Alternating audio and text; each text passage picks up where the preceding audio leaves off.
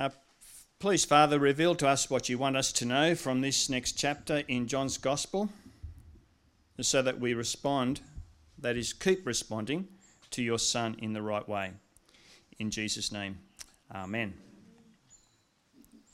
Uh, friends, uh, there are times in Jesus, Jesus' ministry that we that he very intentionally reveals who he is and what he'll one day do.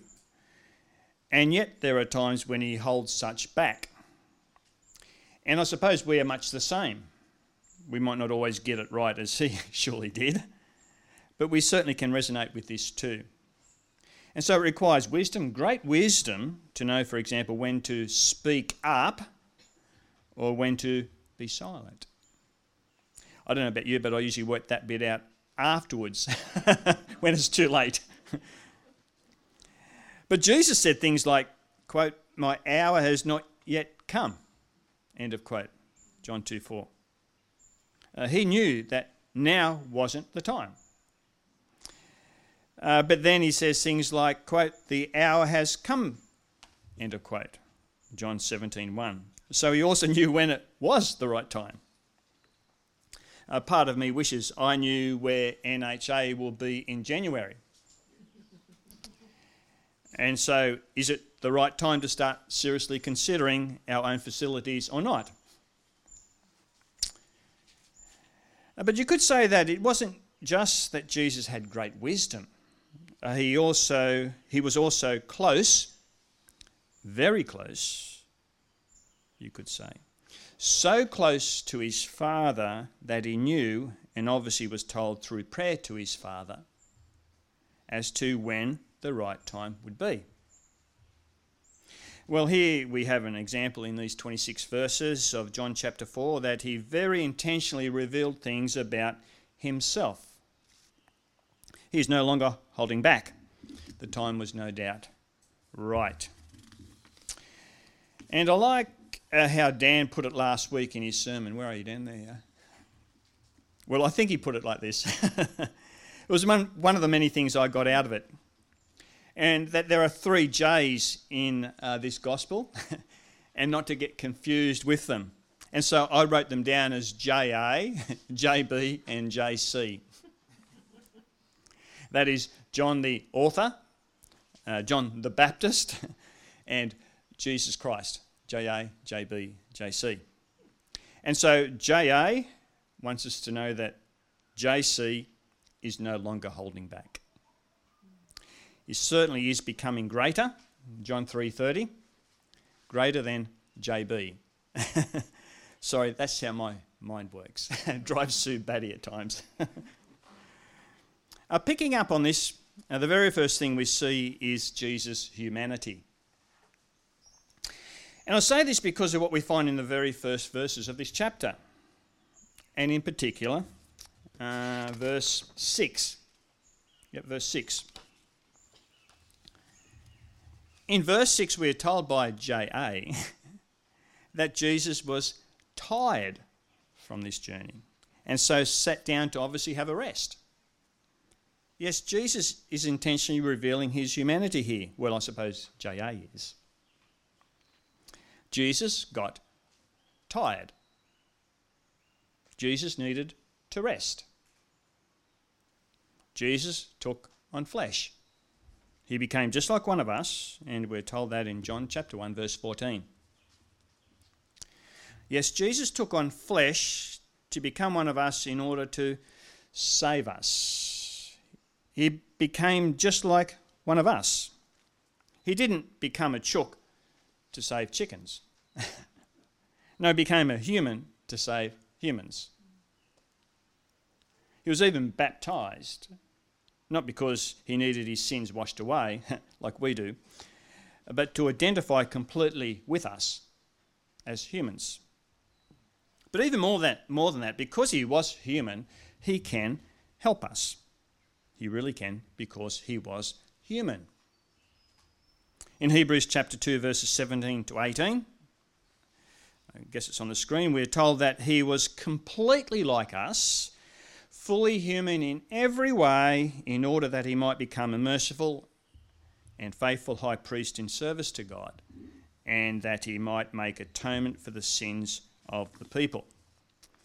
Now, that is a mouthful, but many of you know exactly what all that means. If you don't, please see me afterwards or ask someone who does. It is that important. But there's more. I feel like I'm doing an ad now. but there is more. And it is in verse 18. What I read to you was verse 17.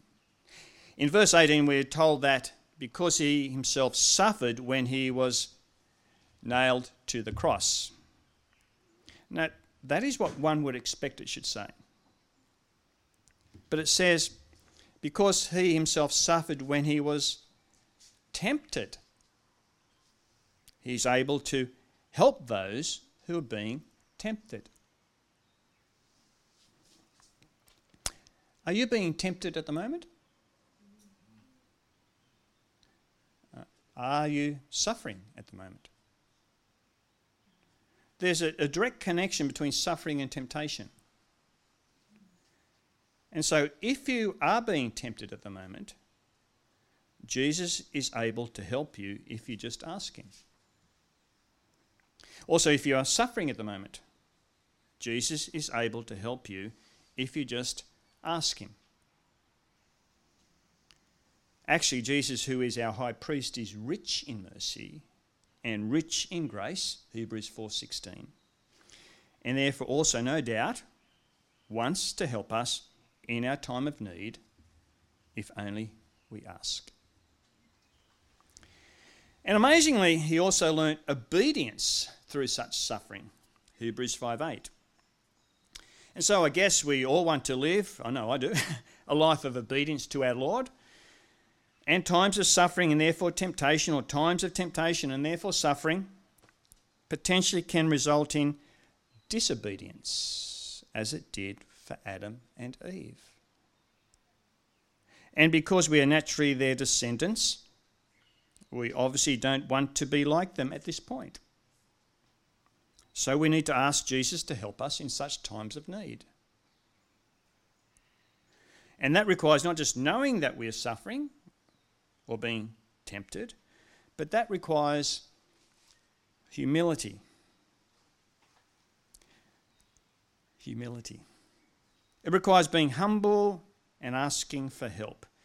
And help from the one who has gone through it all and knows more than we will ever know as to what it can be like.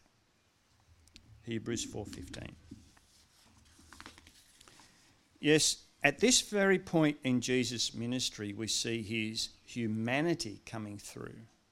He simply got tired and simply needed a rest. Maybe that's all you need a rest.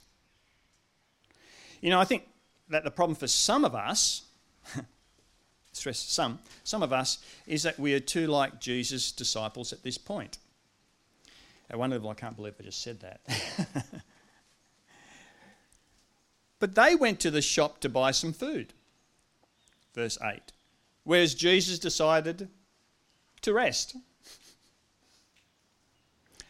I hope this weekend has been a rest for you.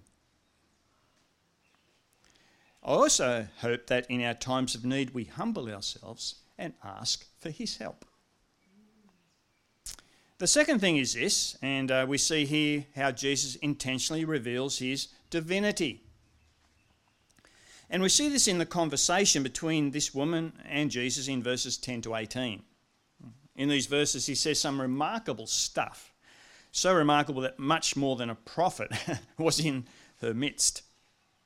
I think, I think there are two things in these verses that clearly speak of Jesus' divinity. That he obviously was much more than a prophet. And you can find these two things in verses 10 and 18 in your bulletins or in a Bible on your phone, whatever you've got. And what are they?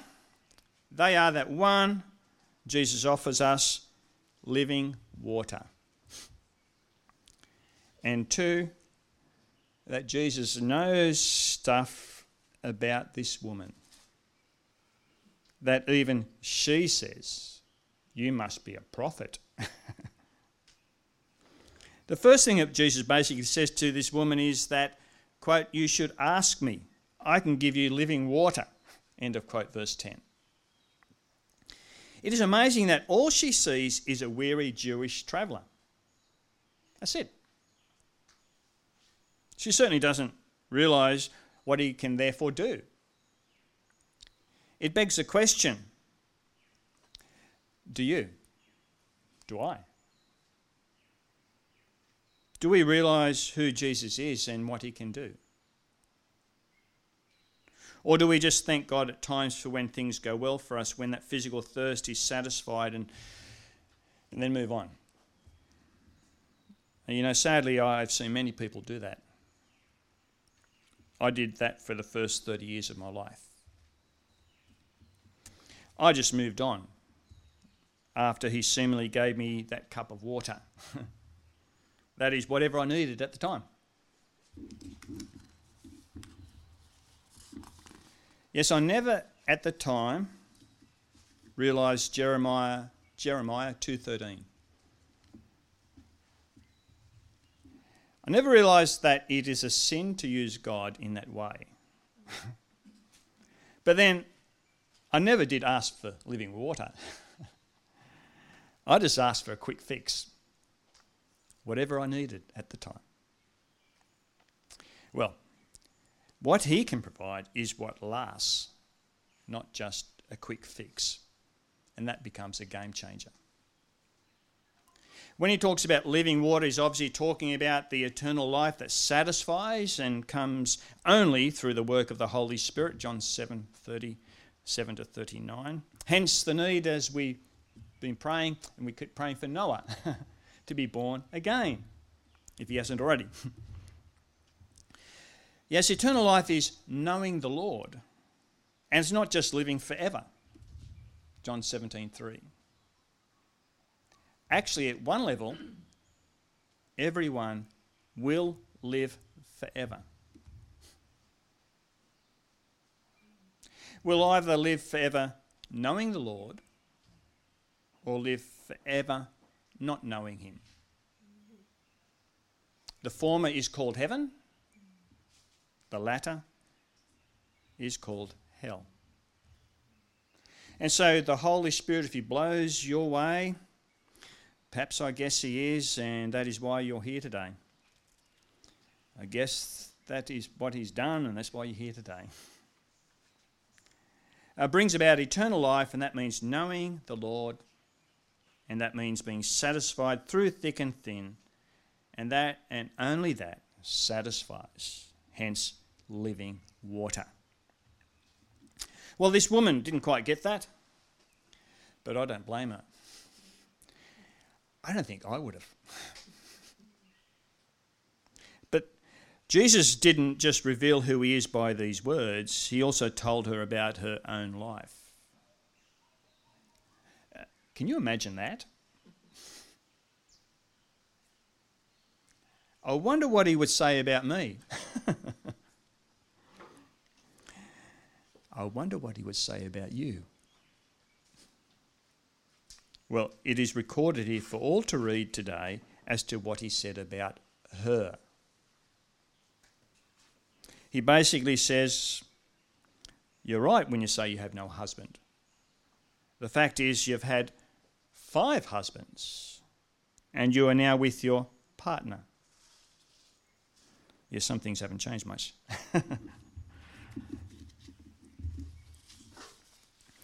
Interestingly, I find it interesting. Uh, he doesn't focus on that bit. I guess many of us might. Interestingly, but it might just be because she changes the subject, which he allows. Uh, Jesus goes on to talk about salvation, being from the Jews, but also how true worship will one day, and it's now come, not be limited to a time and place, as God is spirit and therefore true worshippers must must worship in the spirit and in truth. Yes, the spiritual side of things is what matters. we are not just physical beings. And therefore, the truth is what matters. When one discards the truth, one is really discarding the Spirit as He is truth. John 16 13. And what is truth? Jesus. John 14 6. And what is truth? God's Word. John 17 17. And what is truth? That's why Jesus came, to testify to it. John 18 37. And everyone on the side of truth listens to him, walks in step with his spirit. Spirit and truth, they go together. Yes, Jesus is much more than a prophet. He knew that she has had six blokes. Jesus is much more than she thought. He started revealing his divinity by not just offering living water, but also knowing such personal stuff about her, let alone answering her with such authority, such as about true worship. And all this brings us to the third point this morning. We find here that Jesus is not just revealing his humanity and divinity, but now he is also revealing his messiahship. Now, that's a big word. but it just means the chosen one. It's a good name for a series, isn't it, Paul? the chosen one. I love these final two verses. Well, the final three words. In verse 25, we're told the woman said, I know that Messiah, called Christ or chosen one, uh, he is coming. And when he comes, he will explain everything to us. It's at this point that I'm thinking, and I guess I'm not the only one, don't you get it yet? to which Jesus responds in verse 26 I, the one speaking to you, and I do love these last three words I am He. Only two words in the original Greek I am. Yes, Jesus reveals his messiahship. You cannot get much clearer than that. Jesus has just said that the Messiah, when he comes, will. Uh, she just said, the Messiah, when he comes, will explain everything to us. He will reveal it all. And I'm thinking, he's revealed a lot about you, love. Don't you get it? I am He. I am He. Imagine having Jesus stand before you and reveal the most personal things about you, about me. How would we feel? How would we feel? Interestingly, he can, but although he can, he offers us a fresh start. As we've looked at, he has not come to condemn us, but to save us. He hasn't come to condemn me, but to save me. And our response to that must be a John Northridge response Hallelujah! to that one. He's come to save me.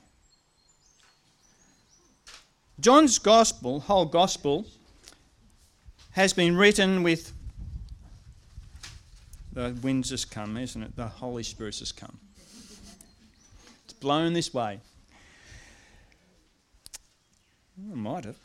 Uh, John's whole gospel has been written with one thing in mind. And what is it? It is so that you may believe that Jesus is the Messiah,